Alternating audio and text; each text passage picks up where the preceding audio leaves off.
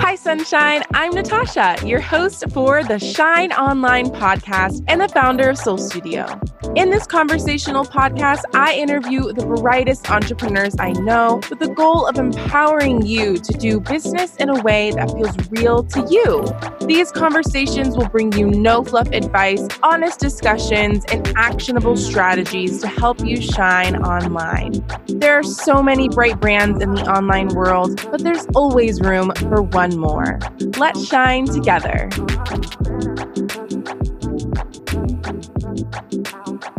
Hello and welcome back to the show, everyone. We have an amazing repeat guest that is gracing us with her presence and her pups. it is my friend Karsen. Welcome back to the show. Yeah, I'm so glad to be back. And so we need to plug your first episode, which was literally eons ago when the show just launched. I mean, probably would be interesting for us to like react to that episode because you talked all about mental health. No, this is my third time. This is my this is my third episode. Right. yeah, because third. December 2019 was my first one, and we talked about email, then mental health. So I'm a I'm oh, I'm a yeah. third time a third time guest. I'm a season pro on this. You literally are season. You're like fighting with Danielle for the most features on the show. I think you guys are tied. So you know who's going to get that upper hand. Look out, Danielle. Just kidding. we'll link her past episodes below. But I'd love for you to briefly introduce yourself, introduce Hype Gal, and we'll dive right into the good stuff. Yes. Okay. So I am Karsen Murray, and I am the founder and CEO of Hype Gal, which is a copywriting studio where I basically help small business owners like you, primarily women, create the right message. So share the right message with the world so that you can market what you do and grow your business. And I specialize in copywriting, right? Um, and I know copywriting is super broad. There's so many things that you can do, but I mainly stick to the realm of website and sales page copy, email copy, and sales funnels, which we will dive into those topics today. Yes, and you have helped me with all of those things, which is mm-hmm. why I go to you as my copywriting expert. So, yeah, I mean, you mentioned there's a lot of different things that fall under copywriting. So, should we like break down what is copy? What is copywriting? What is a funnel? Let's just do a little 101 before we dive right in. Yeah. So one of my favorite things to do is I, I love to educate. So I love to, you know, I'm a service provider, but I also love to educate um, so that you know people feel empowered when they're when they're talking about these subjects because i mean for as long as you're going to have a business you have to market it. And basically what copywriting is it's the words that help you sell what you do. So anytime you are writing to promote something or to sell something that is copy because i know there's a lot of um, you know is content writing the same as copywriting? And this, the very simple answer is no it's not Content writing is anything where you are, you know, you're writing for content purposes. So think blog posts is a good example. Um, even podcast show notes, that's a great example of content writing. And copy is any type of marketing or promotional copy that is meant to help people make a decision and primarily a purchasing decision. So that is copywriting. I think I think that's a fairly uh, basic answer, easy to understand answer of it. Yeah, that's really good. I want to dive into a little bit of just like, I know what it's like to work with you, and I know messaging is huge for you. And I think this is where a lot of people struggle to write good copy, is because there's no messaging. They're just trying to write copy from yeah. nothing. So, why is messaging so important with how you work with your clients, and kind of like, what does that look like? Absolutely. So, anytime I start a project, even for myself or my clients, the very first thing that we do is we do messaging and market research. They work hand in hand. And I feel like people don't do either one of those before they start trying to write for their offers or market themselves on a sales page or a website or even an Instagram caption or they do messaging and they don't do market research. So we'll we'll kind of combine those two. But the reason why messaging is so important is it's because you are forming the specific way that you're going to speak about this offer. So I use a, a messaging framework and a formula, and actually, you just used it the other day for um, your offer. So that was really exciting. But you know, I use this formula to craft messaging. That way we know exactly who we're speaking to. So we need to know who we're speaking to, what kind of problem our offer is solving, what the solution to that problem looks like, what are the positive results that are going to happen for our ideal client or customer if they engage our offer, what is at stake if they do not, um, what's a simple plan we can put into place so that they can go from point A to point B, what is their transformation going to look like, um, how do they feel emotionally about struggling with this problem what are the different problems that not engaging with our offer will cause them, right? So there's actually, people often think that there's only one level of problems that someone faces when it comes to their offer. So, for example, um, if people tend to really think externally, and an example I, I think women can really, you know, like a lot of women can relate to this, or is like with your hair, right? So, a lot of times, like you go get your hair done because you don't like the way it looks on the outside, right? Like either your roots are growing out, or you know, your hair's too long, or you're just, you're not feeling it, you don't like it, right? So the external problem is that you don't like your hair, but also how does it make you feel right? It can make you feel insecure um, especially if someone points it out like oh girl you need a haircut right? Then you feel like insecure you feel weird about it and then that forces you to go make a decision or book an appointment with your hairdresser whatever it is. So there's actually different levels of problems that our ideal client or customer is facing which we um, dive into and uncover in messaging. Whereas if you were just to go out in the marketplace and be like you know you're um, you need my offer because you're dealing with this external problem people actually don't make decisions based based off of external problems, they make decisions based off of internal problems. So, diving deep into your messaging not only uncovers all of these things so that you can form a clear and compelling message, right? And you can go out into the marketplace and confidently communicate that message, but you're not reinventing the wheel every time you talk about your offer. You have a cohesive, packaged up message that you can pop on a website or a sales page or an email campaign. So that way, no matter where you're marketing your offer, your messaging is the same because it actually takes the average consumer about eight to 10 times to read your marketing copy or come across your offer to be like, okay, I'm finally understanding what this is and why I need it. So if you're talking about your offer, aka if you have different messaging for that one offer all over in all different places on your instagram and your email on your sales page on your landing pages you're going to confuse people. And if you are confusing your consumers then you're losing them right? Because we, we've heard this all the time confused minds don't buy so, messaging makes your offers really clear, makes them compelling. It uncovers different problems and how you're going to solve those problems. And it also just allows you to present a cohesive message in the marketplace. And it makes it easier to write. I mean, you could probably touch on that because I um, let Natasha get one of my freebies. I made a messaging freebie that will be out in the world pretty soon. And um, I'll let you test drive it. And how did that make you feel about communicating your offer? Yeah, I mean, I think especially when you're internal, like I'm thinking of myself as a marketer, I help so many people with that when it comes to Instagram, but it's hard when it's your own products because you think of what are the actual deliverables. Like they get this many lessons and then they get a bonus group and then they get all these tutorials and like that isn't what sells people and I yeah. think especially when you're doing your own products that's really tough and I know that's really tough for me so yeah, I mean, I think diving a lot deeper to essentially just become a problem solver with your offer is how you're going to be able to name your courses, lol, me, but also how you're going to write your copy, how you're going to do your emails, how you're going to show up on stories, how you're going to create your reels. Like, I think launching and selling is intimidating to people because they think that it's different across all the places yeah. when it's literally just delivering that message across all the places so whether they're on all the places or just one the place one place you know they're getting that same message and they're warming up warming up and they're sold yeah. And you're right. That's that is what a lot of people run into. They're like, okay, I know my offer so well. I know the features. I know the benefits. I know why people need it. And then they go to sit down and write about it on a sales page or an email campaign or even an Instagram caption. And they're like, oh gosh, I don't know how to put this into words. So really what messaging does, whether you're following a questionnaire that I give you or whether, you know, I sit in front of you and we uncover your messaging, it's a way that you can confidently package up your offer and communicate it to the world. Because if you can't do that, then you can't sell something, right? And if you aren't able to show up confidently and communicate your offer, then people are going to recognize that, right? And also, again, you don't want to be talking about it differently. So it just helps you feel more confident and helps you make sense.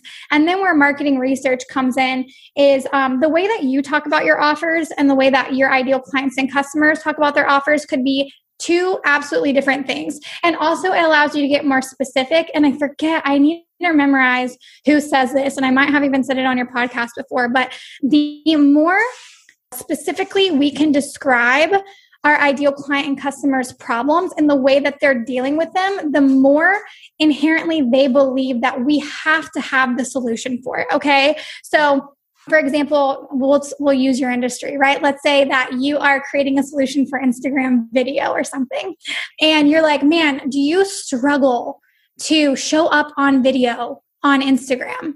Right?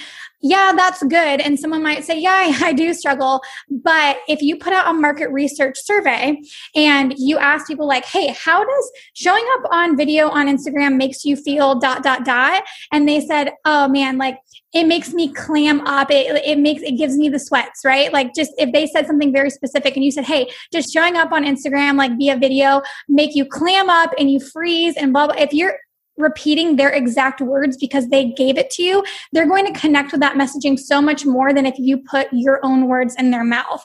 So, doing that market research allows you to capture voice of customer data that you can repeat back to your ideal clients and customers and it just makes them feel like you understand. And it's not manipulative. I know people might be like oh that sounds manipulative but what that really is is you're taking the time to understand them more. And it's only manipulative if you really don't have the solution to that problem right? If you confidently have the solution to that problem and you care deeply about them no longer struggling with that then you are presenting them with a solution that will save them time money um, insecurity whatever it is that they're dealing with Right. And it's really just speaking their language because I think a lot of times we're so in our area of expertise that you're saying all these things that might be important to you and what you do and what you're creating. But when you really look at what your, you know, your ideal customer wants, they don't even know what the heck you're talking about in terms of that. So I think that's so important. And I think that like the most valuable way to market and create content and copy and all those things is like literally listening. I think it can be done informally, like Instagram stories, polls, questions, but also like I know with working with you, like we're sending a formal form to our newsletter and saying, hey, we need your feedback. And, you know, this is kind of what it looks like. I'm curious if anyone's like, okay, yeah, let me do some market research, just took some notes, that's something I need to do. What are like some gold questions? to ask? Yeah. Okay. So, some really great questions to ask your audience. And what I recommend doing is you can make it Mad Lib style, but I have found in my years of doing this that leaving open ended questions so that they like presenting them with a really great question up front and leaving it open ended so they can fill in the blanks with a lot of words because that's what you want. You want a lot of words. You want to give them the freedom to really tell you how they're thinking and feeling and processing this. So you might say, okay, first you need to get specific on the offer, right? You can do this with your overall business, but you know, let's, uh, I'm creating an email course, for instance, right? So with my email course, I might ask people, hey, do you have email marketing in your business already? And I might ask them, what do you struggle with, right? As it relates to email marketing. All right. So that's not an open ended question, but I need to get them, I need to show them what we're talking about here. So, you know, do you struggle with XYZ topic. Perfect. Okay, next question. Struggling with this makes you feel dot dot dot leave it open, right? Mm-hmm. Since you haven't been able to accomplish this on your own, since you haven't been able to find or DIY your way to the solution, you have what have you been doing instead? Right? Ask them what they have been doing, um, because that's going to give you an opportunity to be like, you know, so you might have been trying these things, but they haven't been working on a sales page or whatever it is, because you want to know what they've been trying to do to band aid the issue that you're trying to solve, and then you want to ask them, you know, your perfect solution to this problem would be dot dot dot, and not only are they going to tell you what they wish the solution would be, they might even give you some ideas to add to that course or to add to that service a lot of times when I'm putting research out in the marketplace or to my audience, I'm like, oh my gosh, I had no idea that they were struggling with something as simplistic as that because I'm creating a solution to, or maybe like a solution that's the next level, right? I found in doing market research that people were actually struggling with some really basic things as it came to, as it related to market re- or um, email marketing, like how many times do I send an email? What kind of topics do I talk about when I was presenting a solution that was later on down the road? So right. now you might actually have some ideas for more courses. Maybe you split that one course up into a mini course, or maybe you offer like a mini service or whatever it is. So it's just so valuable. It'll allow you to um, use their language and speak it back to them in your sales copy or marketing copy. And also, it's going to give you ideas for things later on down the road. So, really, I'm saying, like, hey, how does struggling with this make you feel? Um, what do you wish that you could do about it? Your ideal solution to this problem would be I like to ask, so if I created an email course just for you, what would you want your transformation to be? Asking them how they want to transform. Because one of the greatest things that you can do in copy right off the bat is give someone an aspirational identity or show them how you're going to transform their life. So, where are they now and where do they want to be, right? Um, so, asking them, like, hey, if I made this just for you, if it was, of course, just created for you. What would you want your transformation to be? And some people were like, hey, I just want to be able to send one email a week to my list, or I just want to be able to do this. So I can give specific transformations instead of just one general one, or create a course that gives some specific transformations. And that also frees you up because um, not only do you feel so pressured to create one solution or one transformation, but you're like, oh man, I can definitely provide this simple transformation for someone. I had no idea they were just looking for something so beginner level. Yeah, I think it's really good to know because I think we overcomplicate our offers and the content we create sometimes when I've always noticed the simplest things I share. That's always what people want. That's that's always what I want. So it kind of helps us simplify things versus overcomplicating it. Are you hot Instagram summer ready? We are kicking off a three part monthly masterclass series this summer to help you create more engaging Instagram content with ease. So this is the perfect opportunity if you are really wanting to uplevel your content strategy, get ahead of it, and really catch up on those 2021 goals while we are in the summertime. So there's going to be three master classes from June through August. One is going to be all about content pillars to teach you exactly how to create the foundations for your content strategy and know exactly what to post on Instagram. Then I'm going to show you how to batch your Instagram content so you'll understand how to save time on your content each month. And then I'll talk about content strategies for boosting your engagement. So if you're so lost on what type of content to focus on in 2021 on Instagram, we're going to cover all the best content strategies to really help you build an engaged community of followers. So if you want to save your spot, be sure to access your ticket in the show notes or at shinewithnatasha.com slash summer. You're going to get replay access. There's going to be giveaways. There's going to be a workbook. It's going to be a ton of fun. So hope to see you there for Hot Instagram Summer. And I feel like this naturally goes into funnels and sales pages webinars, all of those types of things. And I don't like the word webinar, but you know, workshop, live class, you know, whatever word we want to use. But I'd love to break down why would someone need one of these things, a funnel, whatever it is, eh, but also what are the different levels of this? Because I know like the first funnels that we built together is completely different than my funnels now as my business has grown, my offers change, you know, my lead pool changes. So I'd love to like talk about like just getting started and then also like how we're going to scale that. Yeah. So I specifically specialize in the just getting started sales funnels, but I can speak to the other ones too, yeah. obviously. But because I know that the word sales funnels, let's just take a moment of silence for everyone that was very overwhelmed by the word sales funnel. Yeah, we're sorry, guys. um, because I know, I know it can be overwhelming, but listen, it does not have to be overwhelming. And I'm going to break down the different parts of your essential sales funnel in just a moment, essential, foundational, whatever you want to call it. I'm going to just kind of build you your foundational sales funnel. So, when it comes to sales funnels, So choose one of your offers, choose something that you offer, whether it be a course or a service or a product, you know, something signature just pop that in your mind. First, what you want to do is you want to create a brand message or a marketing message for it, right? And we just talked about messaging a few minutes ago. So you want to put some research out there and you might be like, well, Karsen, it's already like out in the marketplace. Cool. You can, you can definitely can slash should, I don't like to should people be doing research on existing offers already because the marketplace changes. They might need something different. So you can still go do research on things that have been out and about um, that you've been offering. So choose your choose your offer. Let's create some messaging. Let's do some market research around it so that we can really infuse that messaging with some really good voice of customer data. Cool. Messaging is the very first pillar of your sales funnel. Next, what you're going to do is you're going to pop that message on a website or a sales page doesn't matter which one you want to do if you want to add a sales page to your website cool but we want to um, you know just relay the messaging for that offer on some type of copy, sales page, website, whatever it is. All right, so we have your messaging, we have your sales page or website page.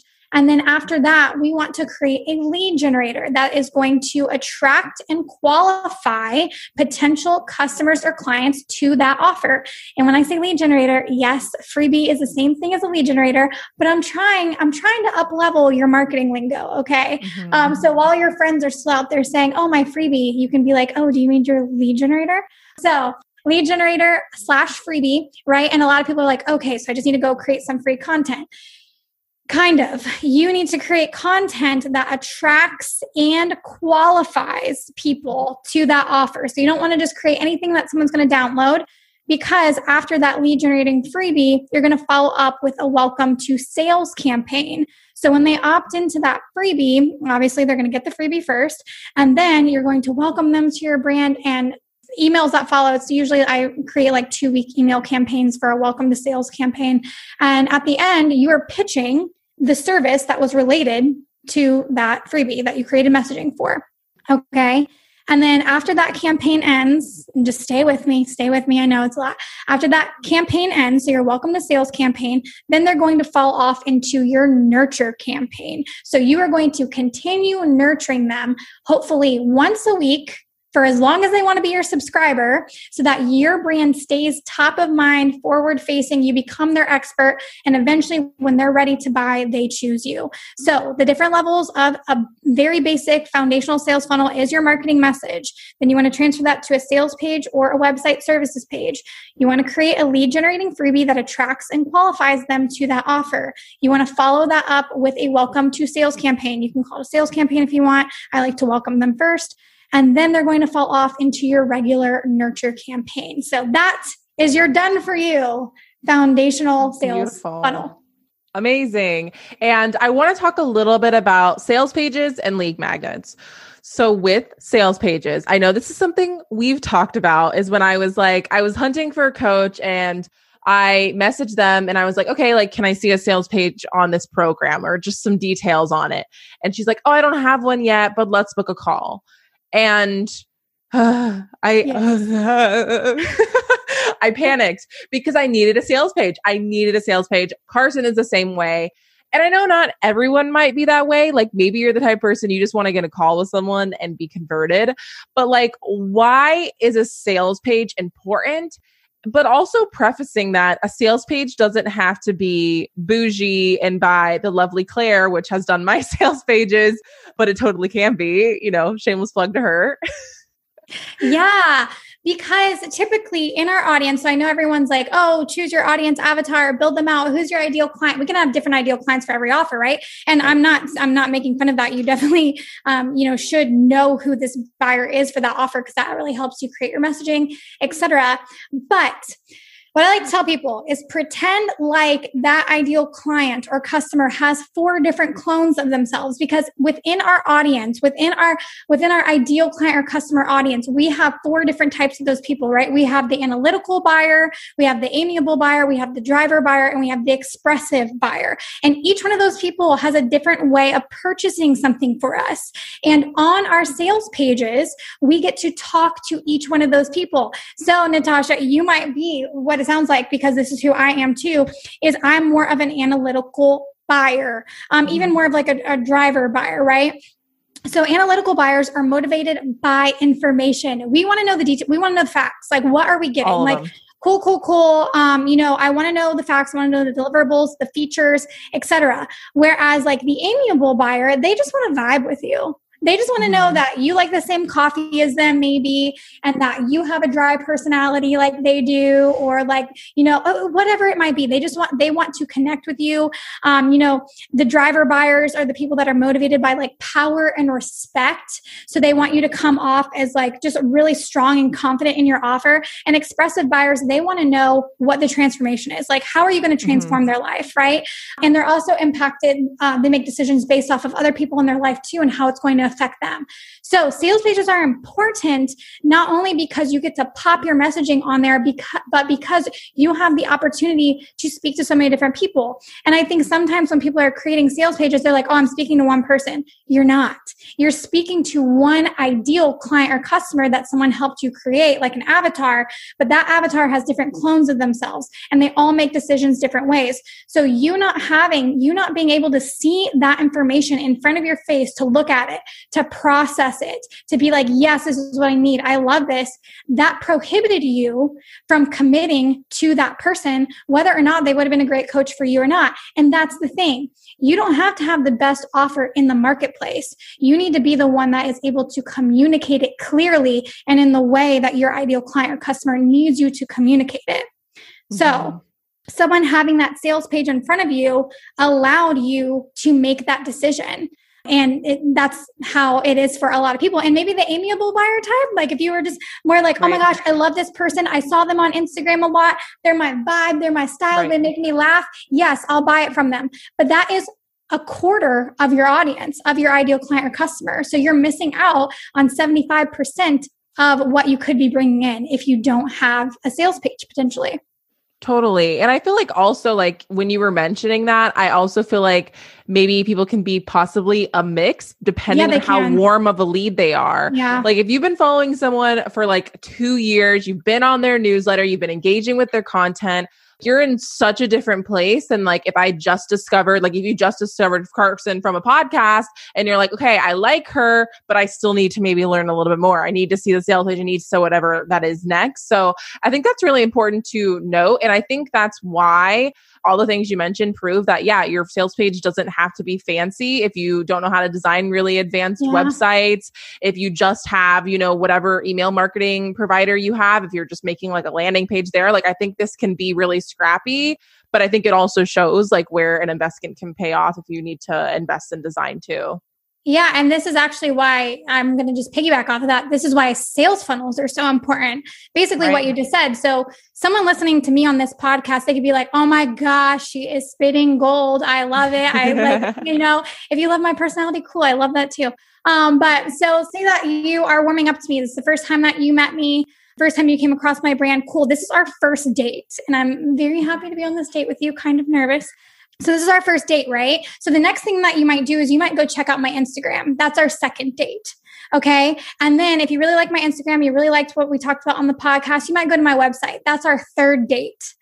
If you go to my website and I don't have a lead generator on there that connects you to my email list, and you just you follow me on Instagram, cool. We we all know that that doesn't mean you're going to see my content all the time if I don't have a lead generator on my website or I don't have something that connects you in order to build a long term relationship with you, our date could end at the third date and I might not get to date you anymore and you might not get to know me. But if I have a lead generator that connects you to my email list, now you're going through my welcome to sales campaign. That's our fourth, fifth, sixth, seventh, eighth, ninth, tenth, whatever date, um, depending on how many emails are in that sequence. So now we're dating. And again, the average consumer needs to touch base with you about eight to 10 times in order to make a buying decision to where they trust you. So these different personality types, buyer types, have the opportunity for me to present them with facts and figures, for them to get to know my personality, for me to earn their respect, all through an email campaign. Whereas if you didn't hop on my email list, now I'm relying on Instagram to do that work for me, right? Which is great.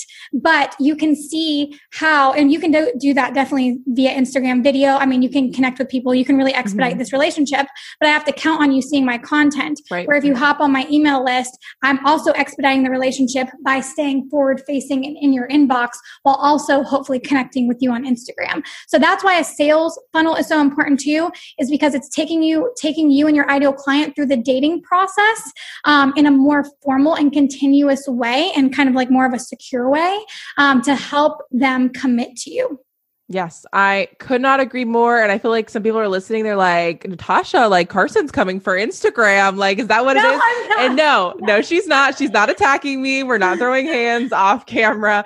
But um, no, I think it's really important because whenever I have recapped live launches and why I think they're important, what strategies I think are best, I always say do not rely just on Instagram. And Instagram, yeah, your story might help your live might help. That you know conversation you're having in your dms that's going to help. Those are all really really important. But yeah when you're getting to that inbox there's no algorithm in the way you mm-hmm. know and they're and they're that qualified lead because they've opted in for that lead magnet. So you're at a yeah. whole different level there. Yeah and they just complement each other so well too. So let's say our ideal client, right? Um, they start following me on Instagram and maybe they start following another copywriter on Instagram. And so they're seeing our content, they're watching our stories, they're connecting with us. And I mean, obviously, Instagram has a huge advantage because email doesn't have video, and video helps people connect so much easier and quicker and gets you Agreed. get to see people's personality via video. So there's really honestly there's no competition between Instagram and email besides the fact that we all know and unfortunately have to accept that it could disappear, but it's right. not going to because we're just speaking that into existence. It's not going anywhere. Yeah. I um, lost my job. so that's the only main difference. That's really the only argument marketers can make about emails is, is that.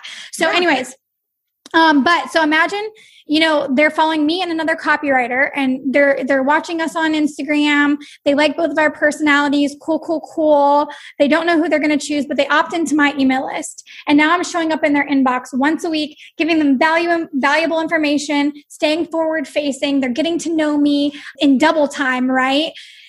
They are going to remember me more over someone who they're just relying on Instagram to show them their content, totally. essentially. So you're just doing your brand due diligence by building some security and also showing up in more than one place and nurturing them and providing them with exclusive content.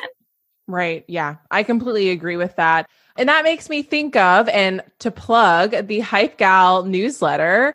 I think anyone that's on your email list, I mean, you know how bougie it is. You know it's the best of the best. Um, Karsen's like, no, I'm blushing. But I seriously, know. it is the best newsletter. And I wanna, I wanna have you cover why that is. Like, is it the frequency? Is it how you format your emails? Is it because every single one has a PS? Like, let's break down a good email newsletter so I can take some notes, but also so everyone else can too. Okay, so as far as frequency goes, because I feel like that's a lot of people's questions like, oh my gosh, how many times do I need to be sending an email? Natasha, what do you you do? Yours is once um my, I feel like mine's once a month and then some okay. sprinkles and yeah, because I feel like I see your content more than once a month. Yeah. So, what I typically encourage people to do, and again, I don't want anyone hearing me say that there is one right or wrong way to do that because I know there's some analytical people out there that are like, Karsen, just tell me what the perfect number is and I will do it because that's how I am too. I'm very, you know, right or yeah. wrong in my thinking, but I just want you to, there's no good or bad way to do, well, there's a bad way to do it, but there's no right or absolutely wrong way to do it. This is just what I recommend in order to see better results. Because again, your email list is something that you are creating content for. And Lord knows we're already out here creating content right. um, for all different other types of platforms. So um, I want to help you make the most of it and see the most success. So typically, what I recommend is showing up in your subscribers' inbox once a week okay? So if you can once a week. If you can if you're like wow i don't know. I think i can only do once a month that is an amazing start too okay? So i don't want to belittle small you know that that beginning for you. But i would encourage you to try to work up to once a week and here is why. So let's go back to um, ideal client opting into two inboxes. Let's say i send an email once a week and my competition is sending it once a month. And my ideal client opts into both of our inboxes. If i am sending an email at a higher frequency so think about all the emails you get every day first of all. So let's let's pretend like this is your inbox. If i'm showing up in your inbox once a week and my competition is showing up in your inbox once a month who are you going to remember more right? You're going to remember me more. You're going to get used to seeing me. You're not going to be surprised when I show up. You might even be excited and delighted because you know I'm delivering valuable content. And then when my competitor shows up in your inbox once a month, you're just like, oh, what is this? And you might even ignore it, whatever it is. Mm-hmm. Okay. So that is why I encourage you to up your frequency to once a week. Also, it helps improve your deliverability rate, which I'm not going to go into all that nerdy stuff. We can do that another day.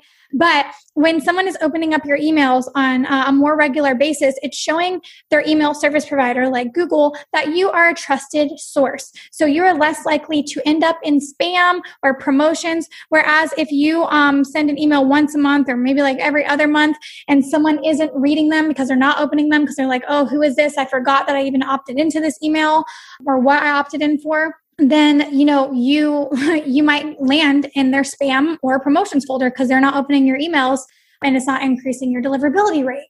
So there are so many pros to upping your frequency. I personally send an email three times a week and you might have just like gasped for air I send an email three times a week uh, because email is my platform of choice. Yeah. I love my email list. I love providing value. And your follow up question would be like, oh my gosh, Karsen, aren't you bombarding people? Aren't you bothering them?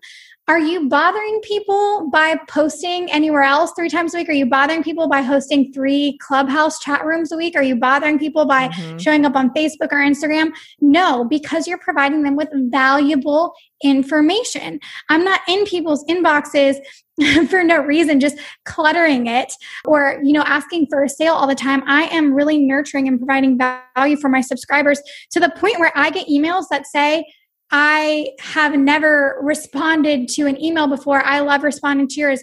I never thought I would really like to get as many emails, you know, a week as you send, but I open mm-hmm. up every one of yours. So it's a paradigm shift. You have to change the way you're looking at the content that you're sending and get people used to you providing high value. And also for the people that don't, just like Instagram, you don't want people following you who don't pay attention and engage with your content. You don't want people on your email list who don't open your emails and don't pay attention to your content.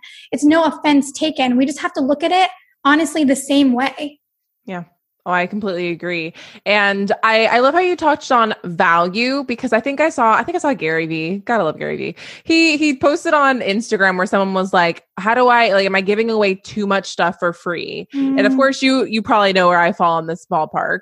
But where does it come with email marketing? Can you give too much away for free? Like how deep should you go? How long should the emails be? Like what does mm-hmm. value really mean? Because i think people struggle there where they're like if i give too much for free why would people want to buy? But i think that's that's why you yeah. want to give people a lot for free.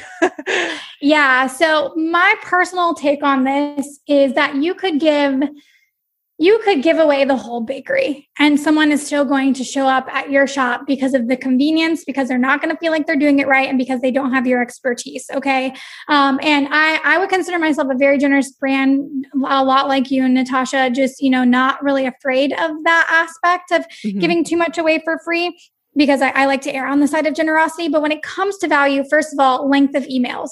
Best practice, quote unquote, best practice states that your email should be around 250 words. Okay. LOL. Lots of L's after that.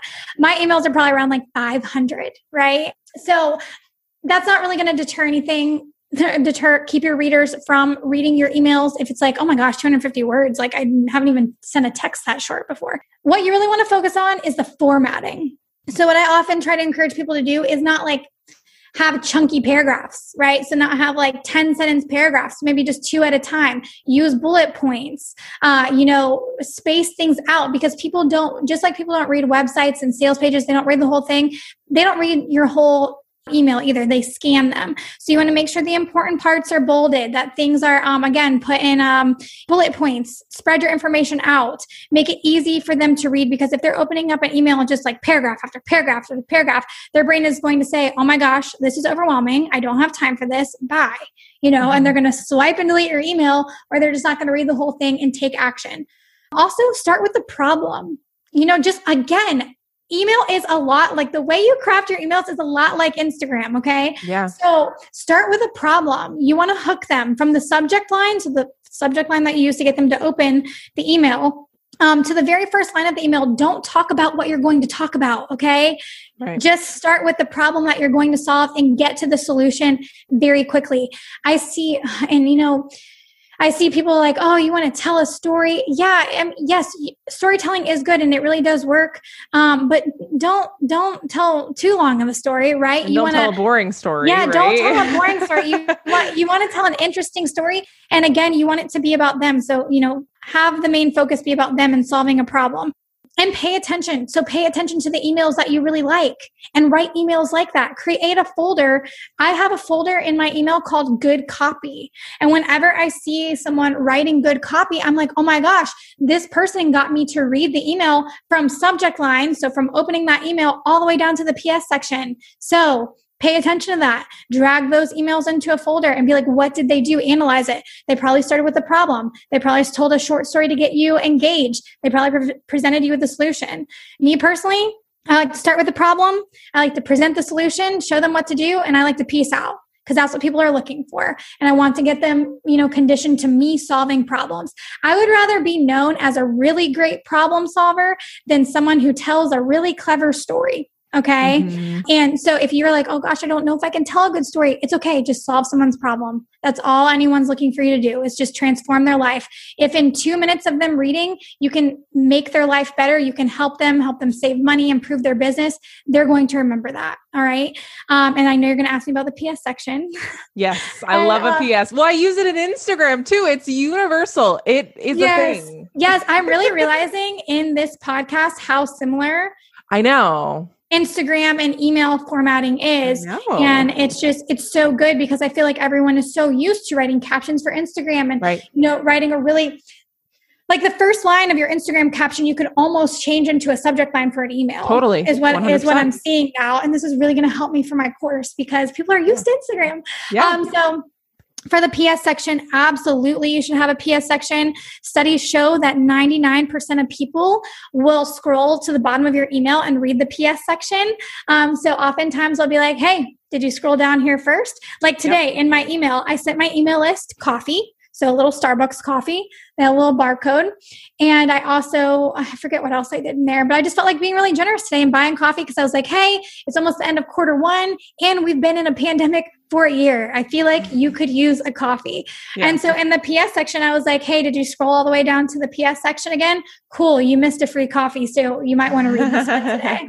Um, and I was just funny with it. But really, what you want to do in the PS section, since we know people scroll down there, is you want to summarize the email in just one sentence if you can, two sentences at the most. And also, if there was a call to action in that email, we also want to pop it in the PS section. Okay, so if they're going down there, summarize your email in like a one liner, two liner at the most, add your call to action, and then just get out of there. You don't want to write a whole paragraph to them. Right. Um, keep it short and sweet. So, highly recommend you add a PS section. Also, you know, even if you don't have anything for them to click on in your email, so if you're nurturing people, nurture campaigns are not meant to hard sell your audience all the time.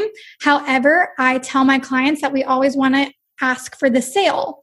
And the sale could mean you're just asking them to reply. You want them to go visit you on Instagram. You're sending them to a blog post because what we really want to get people used to doing in um, our emails is we want to get them used to clicking on things and replying to us, whether or not we're, we're selling something for profit or not, because we want to show them, mm-hmm. hey, it's safe to click on things in my email and it's safe to reply to me.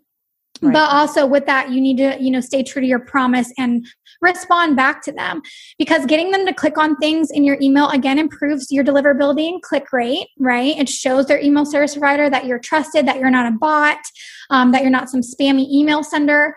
Um, and also getting them to reply to your emails. Listen to me, there's nothing better than getting them to reply. That boosts your deliverability. Just insurmountably because it really is showing their provider hey this person is not a bot because bots cannot reply to your emails. So mm-hmm. when people say 10% of your list no that's a lot of people depending on how big your list is but say 10 people respond to an email that you send and those are all gmail users it's going to show gmail oh this person is trusted for sure do not send them to spam.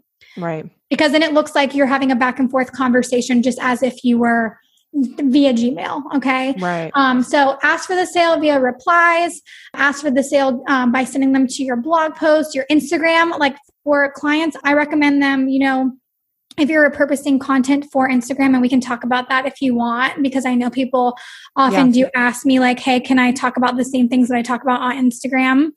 Hey, Natasha, you want to co- make a combined Instagram and email? I'm just kidding. I literally am like thinking of this. I'm like, are me and Karsen the same person, just on different just platforms? Different platforms.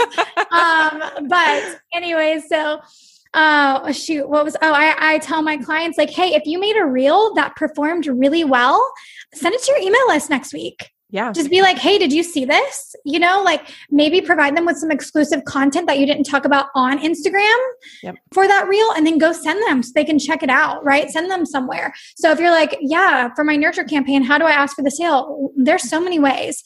But touching on that, can I use Instagram and email interchangeably, I want to say yes because I want to encourage people to repurpose their content as much as possible because I know we all spend so much time creating content and I do not take that lightly.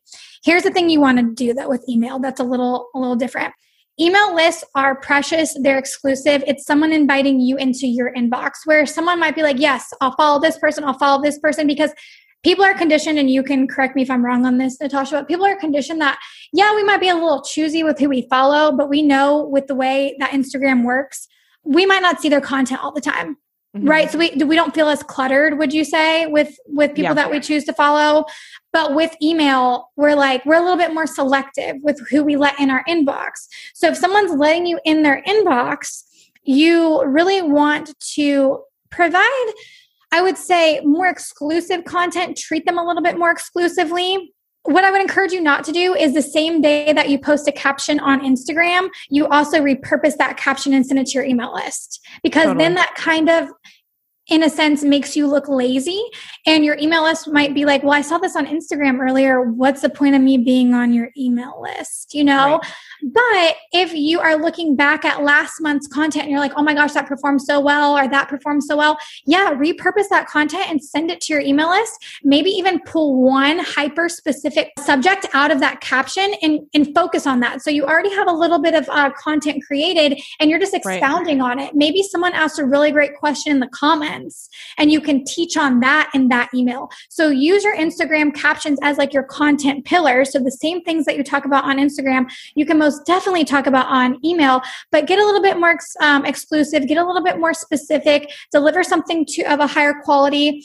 Uh, if you are going to post something on Instagram, maybe share it with your email list first, right? Yeah. So, for instance, my blogs, I write blogs. Um, or try to write blogs once a week. Let's say that. Let's that's a better way of saying it. and I will let my email list know about my blog three hours before I post it on Instagram because I want my email list to know, hey, you get this content first, even if you see it on Instagram later. Right. So they can be like, oh, I already got that because Karsen lets us know about it first via email. If you're launching something, let your email list know first. If you're doing market research, lean on your email list for that first. Treat them to Starbucks. Just, you know, whatever you can do to make them feel special and be like, hey, I really appreciate you being here. I know you don't have to let me in your inbox and I take that seriously. So, um, that is my recommendation for that. You can definitely, if you have content pillars for Instagram, mirror them over on email. Use it as a way to funnel people to your podcast or to your blog or wherever it is. So if you're creating content in different places, like I create a blog on Wednesdays, yeah, I on Wednesdays, my content, my nurture campaign for my email is I let them know about my blog. I just let them know before anyone else. Yeah, Totally. And I, I, completely agree with that. I feel like when it comes to the messaging, when it comes to like just thinking of how we're going to nurture our email list, it's all about having just like this really good, clear understanding of what people want and offering that solution but it's not reinventing the wheel. Your messaging's the same when you're selling. Your value adding is the same no matter what platform you're doing it on. It's just kind of giving it a little different flair and just how you're showing up for your audience is totally different. So I feel yeah. like this probably gave people so many great insights on things that they can apply if you were driving, stop driving and re-listen and take some notes because I think you'll definitely be able to apply a lot of these to your business. So thank you so much, Karsen, for dropping yeah. all those gems. And I mean, of course, we need to know all the details, perhaps a course, perhaps a newsletter, Instagram. Let us know where everyone can connect with you. Yeah, so I made it pretty pretty easy. Um, you can you can find me on Instagram at hypegal.co. And that is also um, my website is uh, you can visit me at hypegal.co. But if you go to my Instagram, you'll have all that information in my bio because Instagram is great for that. And um, that's where you can join my email list. I do have an email course coming out in June, which I think you'll be listening to yeah. this podcast around then. So definitely visit me on Instagram, um, hop on my email list. If you are interested in starting an email list, or if even if you have an email list and you're like, oof, I haven't like emailed them since I delivered that freebie last year. Um, that's totally fine. We're going to talk about ways that you can re-engage your email list, build that email list, because I truly do believe um, it is the foundation of your sales funnel. It complements Instagram, and every small business owner should have an email list. Totally. Completely agree. We will leave all of those links in the show notes. And thanks again for being on for the third time. This is so fun. Yes, I love it. Looking forward to number four. Woohoo!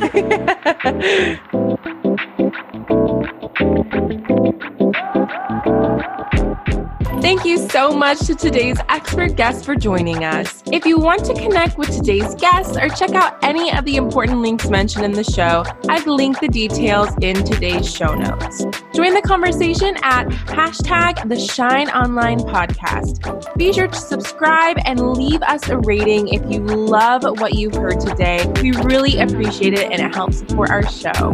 Remember, regardless of where you're at in your entrepreneurship journey, there's always room for your biz to shine. I'll see you next time.